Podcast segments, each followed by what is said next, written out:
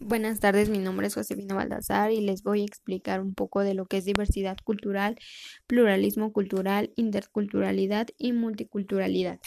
Bueno, la diversidad cultural refleja la multiplicidad e interacción de las culturas que coexisten en el mundo y que forman parte del patrimonio común de la humanidad.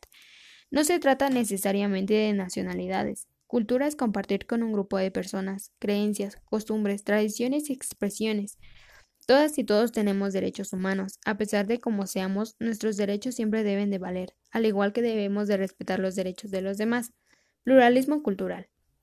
Se reconoce como un modelo de organización cultural que haga posible la convivencia armoniosa en sociedades que cuenten con diferencias éticas, culturales, religiosas y lingüísticas. Valora la diversidad cultural y subraya que ningún grupo tiene que perder su cultura o identidad propia, es decir, que la aceptación de otros seres humanos que tienen diferentes ideas, costumbres, etc., se basa en reconocer la diversidad de los pueblos en el mundo y reconocer sus derechos. La interculturalidad.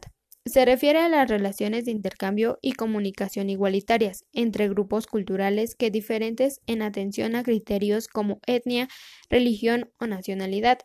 Principios de la interculturalidad.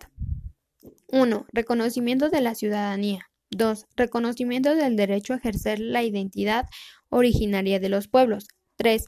Comprensión de, las culturas como fenómenos dinámicos. 4. Comunicación horizontal. Las etapas de la interculturalidad son cuatro. 1. Respeto mutuo. 2. Diálogo horizontal. 3. La comprensión mutua. 4. La sinergia. La multiculturalidad.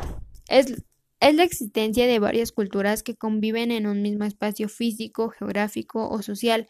Abarca todas las diferencias que se enmarcan dentro de la cultura, ya sea religiosa, racial, lingüística, étnica y de género. Características de la multiculturalidad. 1. Promover el respeto y la tolerancia para las diferencias. 2. Desterrar prejuicios y estereotipos asociados. 3. Generar una convivencia armoniosa. 4. Crear intercambios entre los diferentes grupos. Eso es todo. Muchas gracias.